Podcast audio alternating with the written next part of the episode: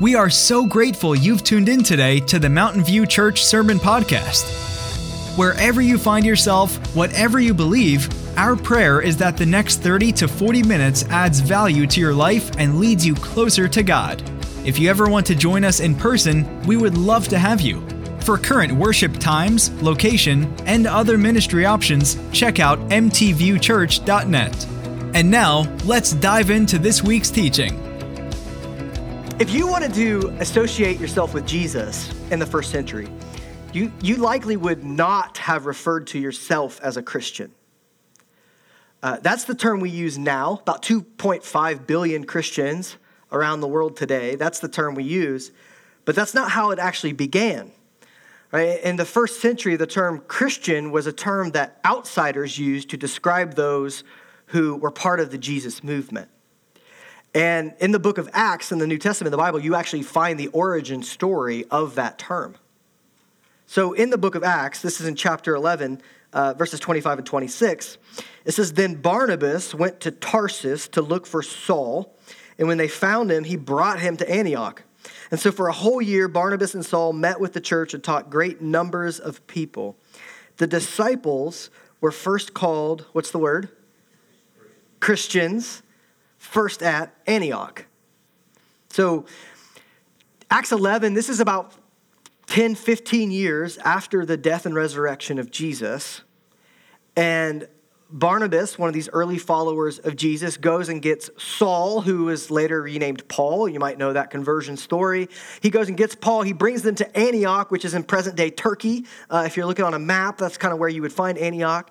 And Paul, Saul, and Barnabas teach the people about Jesus for like an entire year. They, they disciple the people of Antioch.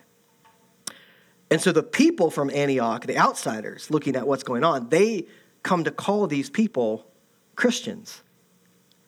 And anytime you see that, that IAN ending to a word, like that's significant. That means something, right? So, like if someone is Hawaiian, they are from where?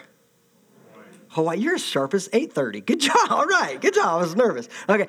Uh, if, if someone uh, is a magician, they practice. Okay, yes. If, you know, you can think of all kinds of examples with IAN on the end. You know, if someone is a, uh, a libertarian, they have certain views uh, politically about liberty and, and freedom or, or whatever, right? IAN is an ending we stick on a word that means belonging to or connected with. And so, Christian, Christ Ian, simply means belonging to or related to Christ. And it wasn't a word they gave themselves, it was a word that other people looking at them gave them. Right, in Antioch. Now, Antioch was a, a cosmopolitan city, meaning it was full of um, a lot of diversity right? Diverse thoughts, beliefs, religions, ethnicities, lots of different groups in Antioch. And so what you what they would do, the same thing that you and I do, is you would group people together based on their commonalities, their common beliefs and actions in life and, and whatever. Um, and so the, the Christians, they had some unique characteristics, some things about them that made them stand out, that made people say, hey, all of these people belong to the same group, this group of Christ. So, some of those, for example, uh, the historians tell us, and you can even find some, uh, some you know, rumors of this in Scripture, but the Christians practice forgiveness and humility. You say, well, what's the big deal about that? Did, do you know that's not normal? It's not normal today, but especially in the first century, right? It was an honor shame culture, and honor shame cultures, uh, revenge and pride are a big deal you, it, ran, it ran on revenge and pride. And then here come the Christians going, actually, we should humble ourselves and we should forgive those people who wrong us. That was weird. Other things that were different, they Christians were the ones who rescued and adopted babies that other families would leave out in the wilderness because they didn't want. Christians were the one who were more racially and ethnically diverse than any other religion in the city. It, Christianity is unique in that it, we've talked about this. It, it crosses racial and ethnic lines and that was, that was unique at, at that time. Um, they were the ones who lived out a, a, very countercultural sexual ethic compared to the sexual ethics of its culture, of its day.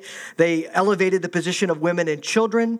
Uh, they were the ones who were radically generous with, with one another, right? Like just selling all their stuff to help each other and group it together. They were radically generous to the poor, the people that others would kind of walk by and be like, well, it's your own fault, like you're on your own.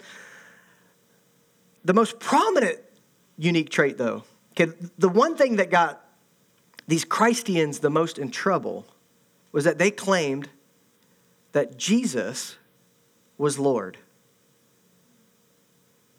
Not Caesar. Caesar wasn't in charge. Not any of the other gods of the city, because every city back then in the Greco Roman world kind of had their patron god, the god that they kind of said, well, we, we got to make this god happy so it'll go well in our city. Christians were the ones that actually, there's only one God.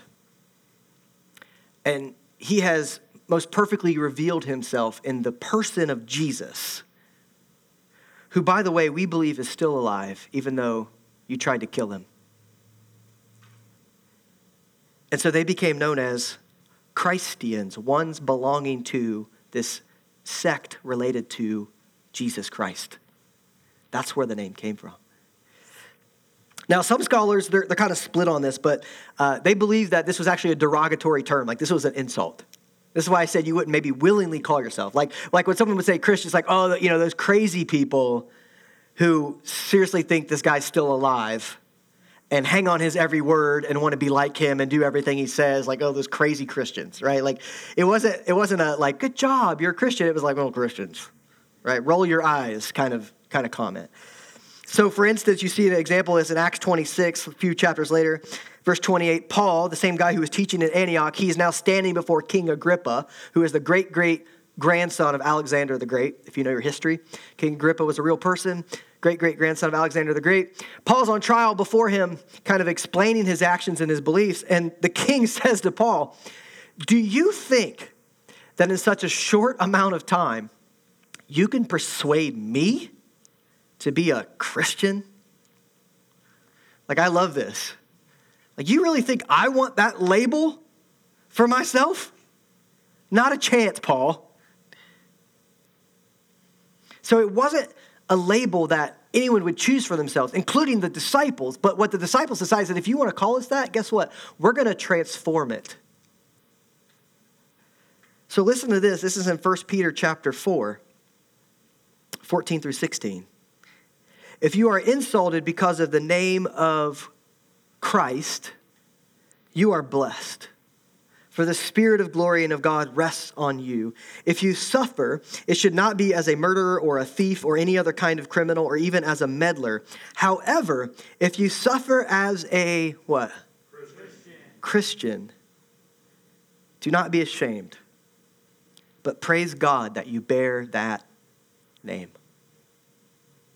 Like they, they're using it to shame you. They're using it to like make fun of you and put you down. But man, you should just own it and praise God that you bear the name of Jesus Christ.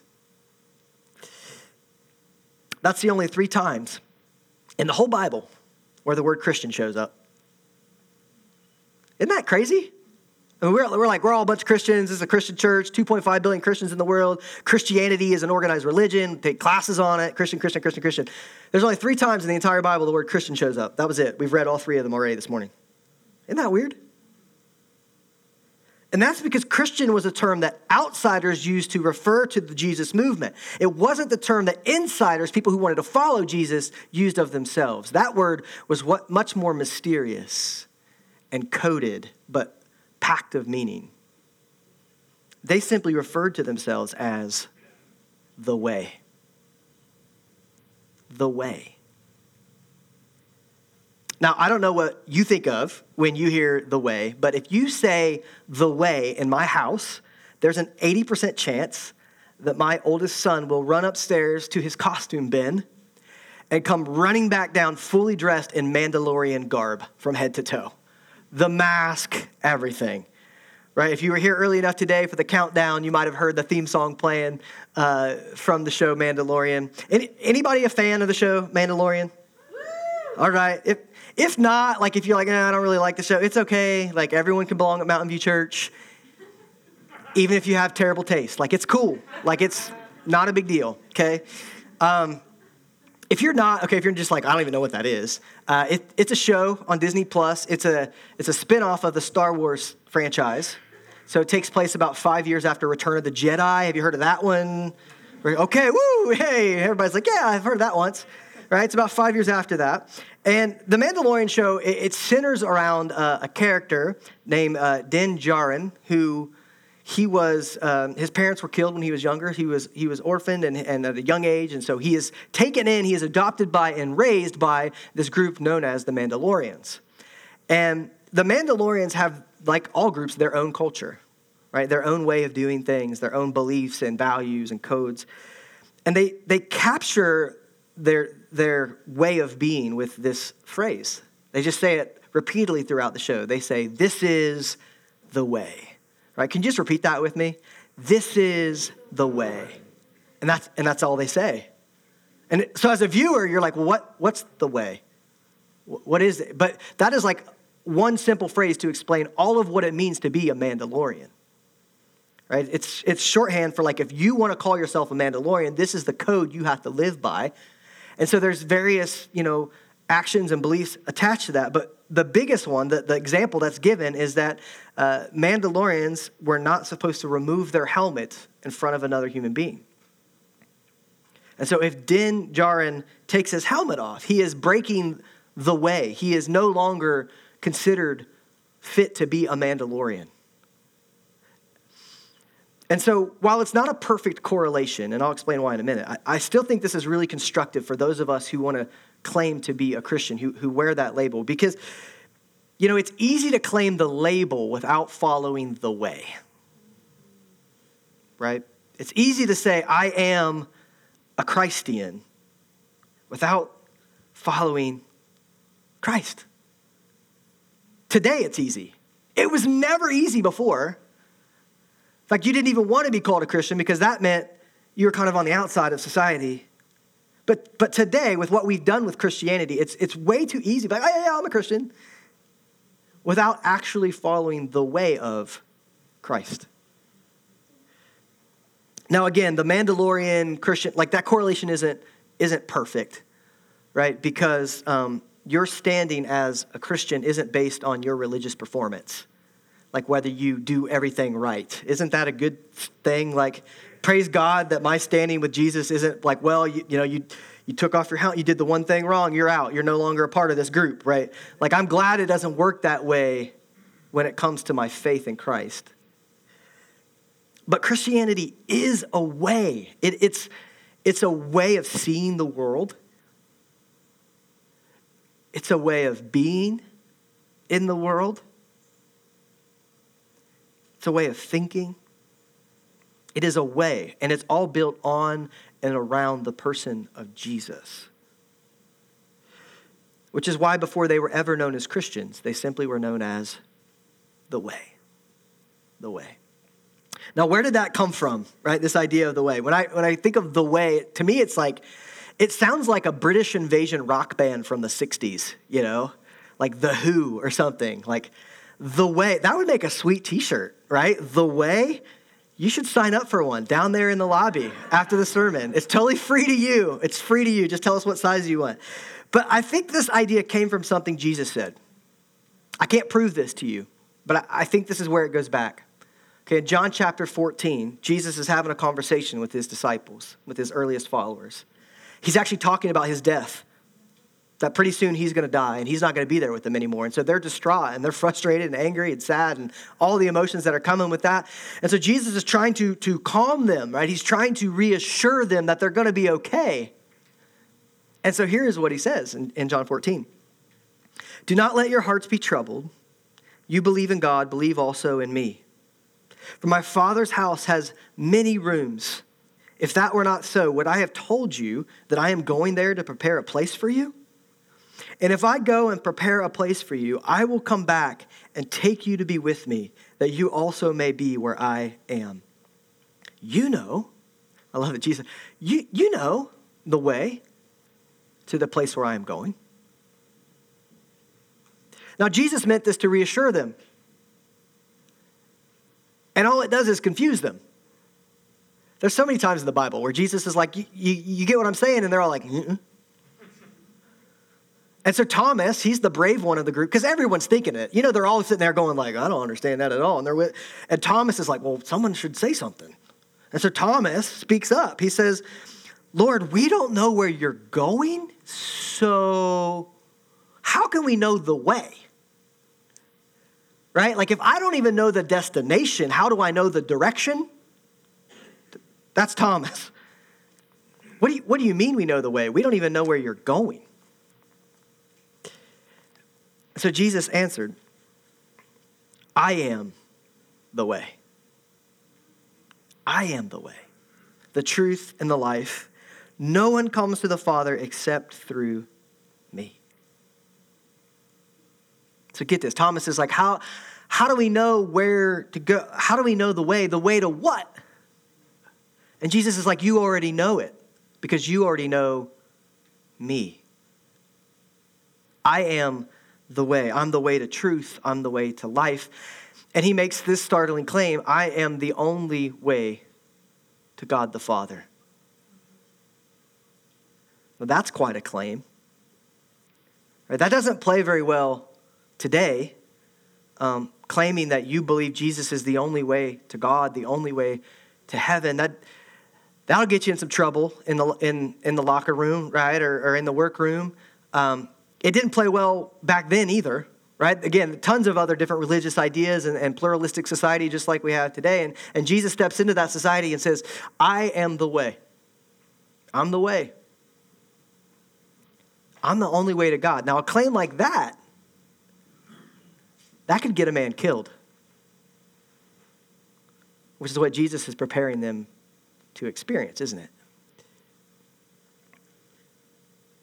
But we're getting a little, little ahead of ourselves. We'll, we'll, talk more about that maybe in the weeks to come. What, what I want us to understand today, though, is that Christians were identified not by a label, but by their way of life, by the, by the way they did things, by the way they saw the world, by the way they acted. And so we're going to unpack more of where this idea shows up in the Bible over the next few weeks, but there's really three steps to the way. Right? If you're here this morning and you're like, well, how, what is the way and, and how do I get on the way and what do I do while I'm on the way? This series is for you. Like this series is basically like let's unpack because I think sometimes we've made it way more difficult than it needs to be. Honestly, when I talk to people and it's like, well, what do you think it means to be a Christian? The stuff that comes back to me, I'm like, what? Like I guess I'm out. You know, I'm the pastor and I don't even know what you're talking about, right? Like sometimes we've made it way more difficult than it needs to be. And so I want to simplify that. Right? I, I really just think there's three things on the way that you need to understand and do. And, and the first of those, the first step of the way, is simply to follow the first step is follow. If you have a Bible, I want you to open up with me to, to Matthew chapter 9. Okay, or if you're using the Bible app, you can get there quickly. Go to events, click on Mountain View Church, and all the text from today will, will show up in Matthew chapter 9. Um, if you're not familiar with the Bible, this is, this is about Matthew, written by Matthew, and uh, in a book called Matthew. So it's pretty, pretty deep stuff, you know. Um, it's actually the first book in your New Testament, not the first written, though. Uh, it's not even the first of the biographies of Jesus, right? You got four Matthew, Mark, Luke, John. Matthew, Mark was probably the first written, but Matthew is the first one in your Bible. Um, and something you need to know about Matthew is he would not have seen himself as a good candidate for the way. Like he would have not looked in the mirror and goes like, "This is for me." In fact, he would have felt the exact opposite, and so would have everyone else who knew Matthew. Because Matthew was a tax collector. And if you didn't know really the big deal about that, so Matthew was a Jew, he was Jewish, living in Judea, but he's working for Rome.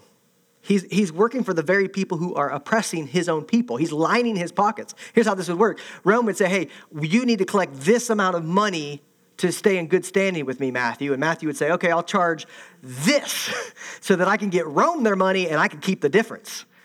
Right? They were extortionists. That's, that's what tax collectors did. And they were hated by everybody. In fact, they were so hated, the Bible always talks in this, this manner that they say, you know, there were tax collectors and there were sinners.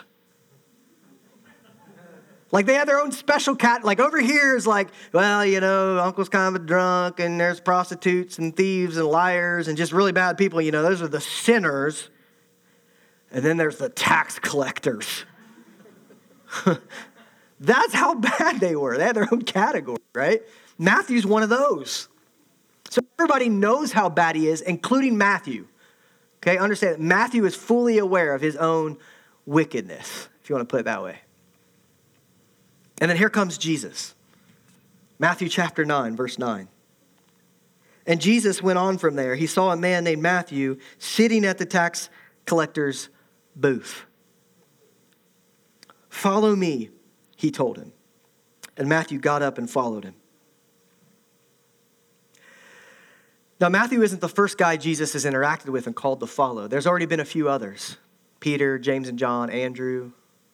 But you can imagine what they're thinking watching this, right? Peter's like, Matthew? Jesus, can we, let's go around the block and find a better guy. I don't think this is the guy you want on your team.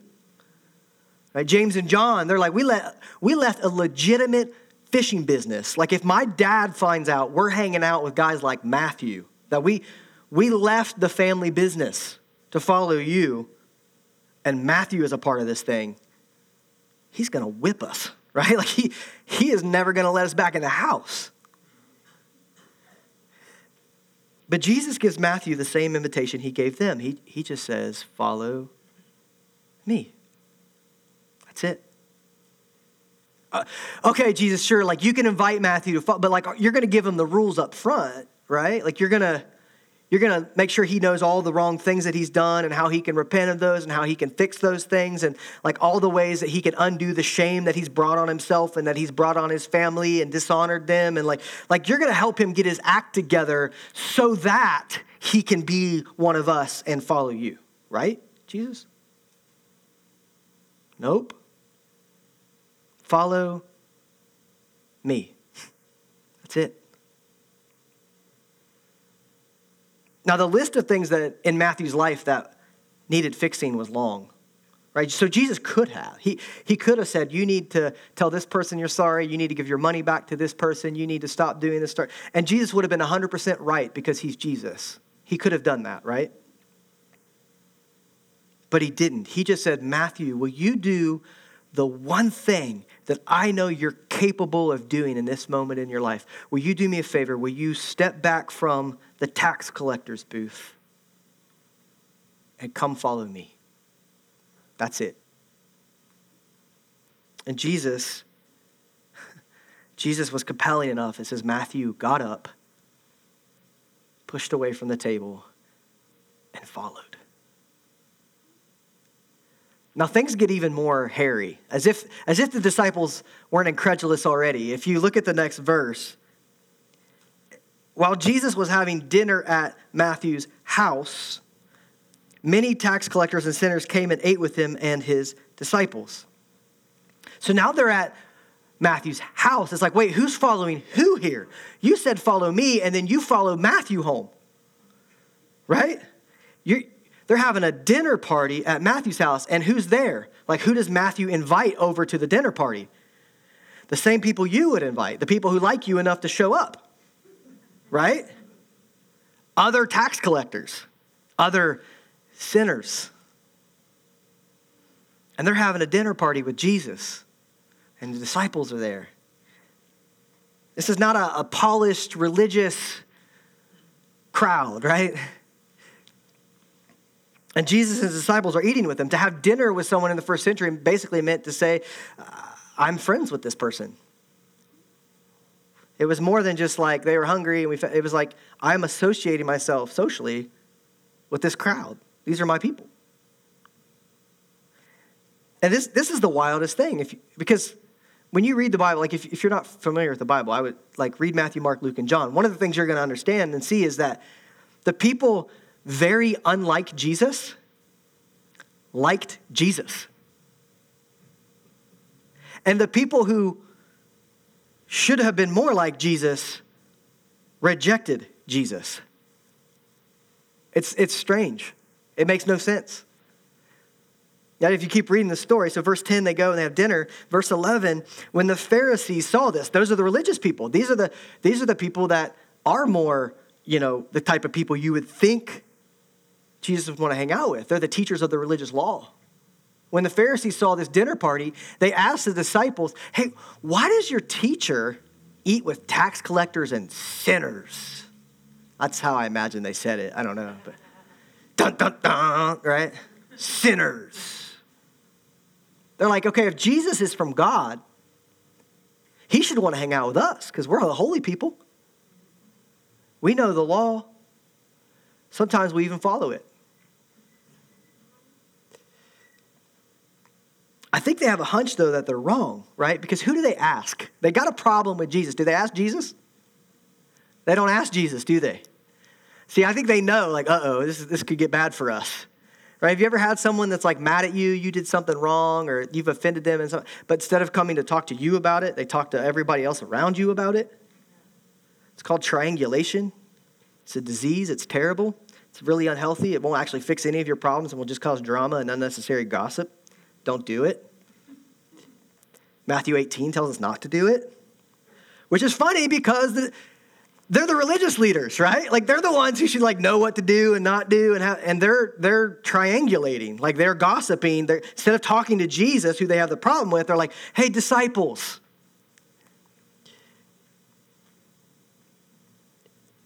Jesus hears them. I love this. Like, did you think you think the Son of God can't hear you if you whisper quiet enough, or like, how did you think? that was going to go for you. Like, I don't know if, Je- I don't know what happened, but Jesus hears them because he's Jesus, right? He says, on hearing this, verse 12, Jesus said, It is not the healthy who need a doctor, but the sick. I love that. It's not the healthy who need a doctor, but the sick. But go and learn what this means. I desire mercy, not sacrifice, for I have not come to call the righteous, but sinners. In other words, Jesus says, What, what you don't understand, Pharisees, is I'm, I'm here for the people who are honest about their condition. I'm, I'm here for the people who can look themselves in the mirror and say, Man, I'm broken. I'm addicted. I'm exhausted. I'm messed up. I'm lonely. I'm, I'm hurting. I've tried everything. I, normal isn't working for me, and I need help. I need something. That's who I'm here for not for the people who think they've got it all together. Because broken people are the people who will actually say yes to my invitation because they know they need me. Someone like Matthew and these friends that you despise. And in there, if you notice, he says, But go and learn what this means. And he, he quotes Hosea 6 6. He, he quotes a prophet from the Old Testament about having mercy and not sacrifice. Now remember, the Pharisees fancy themselves as the smartest guys in the room. So this is like a Jesus burn, right? Go and learn something. Go and learn what this Bible verse says that you think you know so well. I desire mercy, not sacrifice. In other words, I'm here for redemption, not rituals. I'm here to rescue people, not play religion. Maybe if you understood that, you wouldn't see these people the way I do.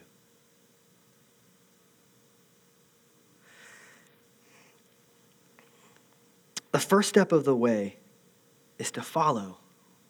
Right? And, and the same invitation Jesus gave to Matthew, he gives to everybody. He gives it to me, he gives it to every single one of us watching online in the room. Like, the first step of the way is to simply take a step closer to Jesus, to accept his invitation, to follow him. And, and he doesn't require you to figure everything out and to get everything in your life sorted and perfect and before you say yes to that. He's like, we'll, we'll deal with that. Like, why don't just come on with me for a minute? Let, let's just go.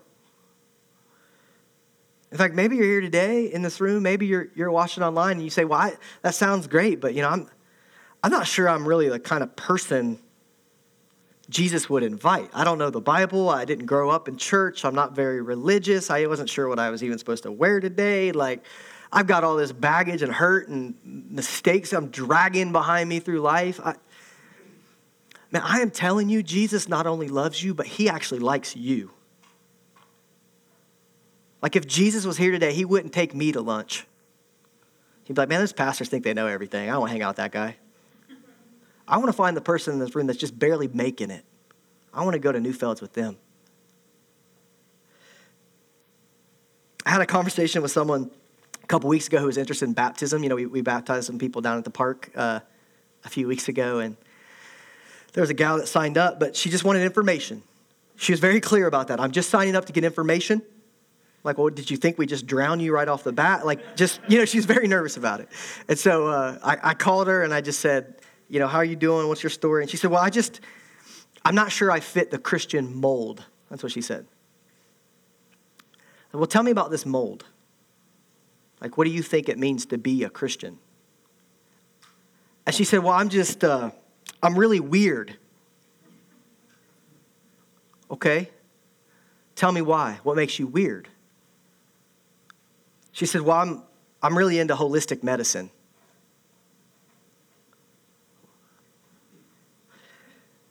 I said, I, just laughed. She said, why, why are you laughing? And I was like, Well, you live in Oregon. So, like, of course you're weird. And half of my church is probably taking the same stuff you are. Like, what does that have to do with Jesus? And I just, like, this is the thing we do all the time. Yeah. It's like, well, I gotta, I gotta think this, I gotta think that, I gotta vote this way, and I gotta wear this. And I'm like, Jesus doesn't care about any of that stuff.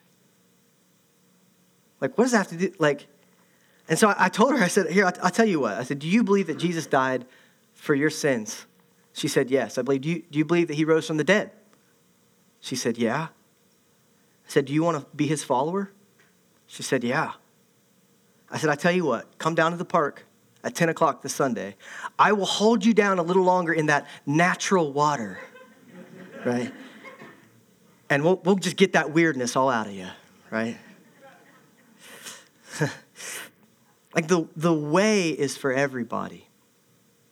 It's not for a select special group of people. In fact, the more you follow Jesus, the more you'll find yourself trusting him. And the more, the more you trust him, the more you'll do what he says. And the more you do what he says, the more you'll be like him. And you'll actually discover the person he's created you to be your entire life. But you don't start there, right? Sometimes we try to start people there, like, this is who you should be.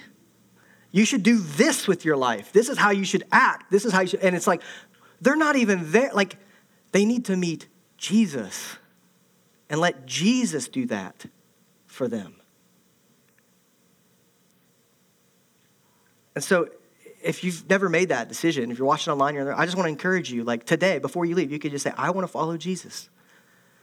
I'm not even going to make you fill out a card or tell me your name or pray. Like, I'd love to pray with you if that's where you're at. I would love to help you in that pursuit. But you can just decide right now, you say, I want to follow Jesus. And I'll just tell you, it is the most satisfying pursuit of your life. Like, you can pursue money and fame and pleasure and love and all of those things and end up lost. But you'll never end up lost following Jesus because he's never lost. He is the way. For those of us who have been around following for a while, and then as I look around, I'd say that's a lot of us in this room, like we, we've been on this Christian thing for a long time. The question is, is are you still following? Active verb. Like, is it a pursuit? Because every day you wake up is an opportunity to say, I'm going to get one step closer to Jesus. I'm going to do the one thing he's asking me to do, or I'm, I'm going to learn one new thing about him. Like following the way is, is an active thing. It's not like, well, I raised my hand at youth camp when I was 13 and so I'm in. I've even baptized, I got the t shirt. Like that's, that's, that's great. But following is an active pursuit of Jesus, it is a way. Because I, I noticed something weird that happens. Maybe you noticed this too, but somewhere along the way, we, we tend to go from following to evaluating, particularly other people. And I, and I don't know if you've noticed this, but we're always harder on other people than we are ourselves. Like, we give ourselves the benefit of the doubt. Well, if they knew what I really meant by that, they wouldn't be that upset. Somebody else wrongs is like, they are the worst. Right? We give ourselves way more leeway than we give other people. And we stop worrying about whether we're close to Jesus and start worrying about whether everybody else around us is. In fact, I love the way Andy Stanley puts it. He says, The more conscious I am of the work God has yet to do in me, the less critical I am about what He has yet to do in you. The more conscious I am of the work that God has yet to do in me, the, the more growth I'm aware I'm in need of then the less critical I am about what he's not doing in you or what he's yet to do in you. I don't have the time or the energy to judge you because I'm, I'm too busy following the way. So, what's your next step? Right? What, what's the one thing you can do this week to draw closer to Jesus? And maybe for some of us, again, it's just to put your trust there and say, I want to follow him. But for those of us who are, maybe it's like, there's something God's calling me to do. And, and until I take that step, I'm, I'm, I'm not really trusting him. Like, I'm just not following him the way I should. Right? The invitation is the same to all of us every day. Come, follow me. This is the way. Let's pray together.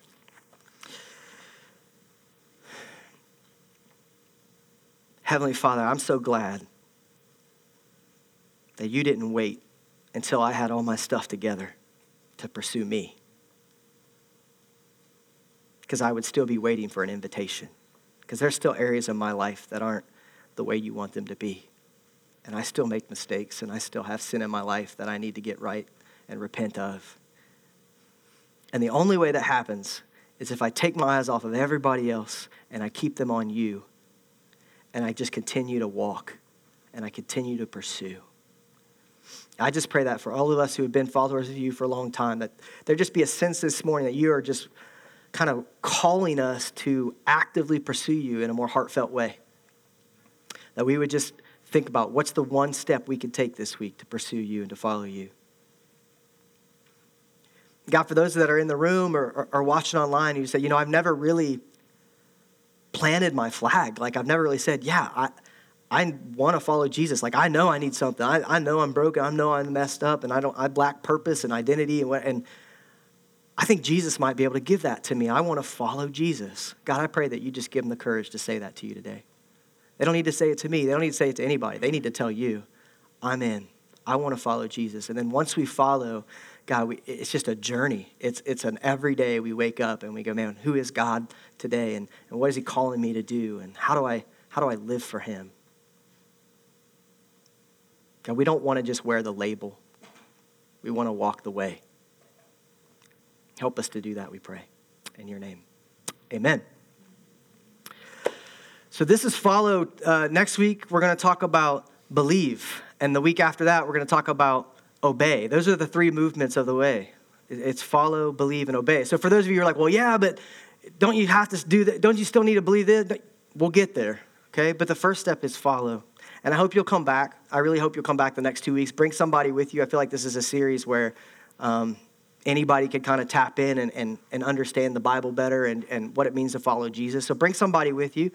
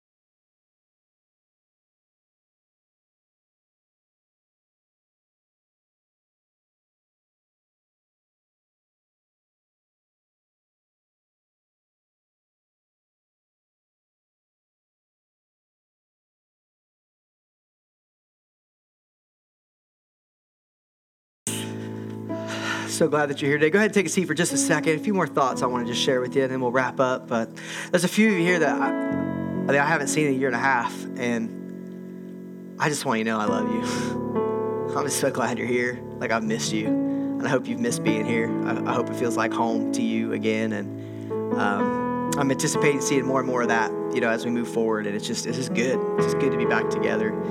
Um, I know things are hard. I, I, keep I keep talking about how things are hard, and uh, my final thought I want to share with you is like we're not the first generation to go through hard things, and I know I know we know that, but sometimes a little history lesson gives us perspective and, and maybe just helps us know even how we got here. Um, in fact, David Brooks, he's written an article where he talks about how about every 60 years, if you look at American history, about every 60 years, our culture goes through what he calls a convulsion uh, where it just convulsions. It sounds like our culture throws up. You know, just every 60 years or so. Okay. And, he traces this back from the 1700s till today. But the last major convulsion he would say was the 1960s. So that's about 60 years ago, wasn't it? So here we are today in, another one. But if you think with me back to the 60s, I wasn't there. Just gonna throw that out there, just to remind you. But think about 1968 for a minute with me.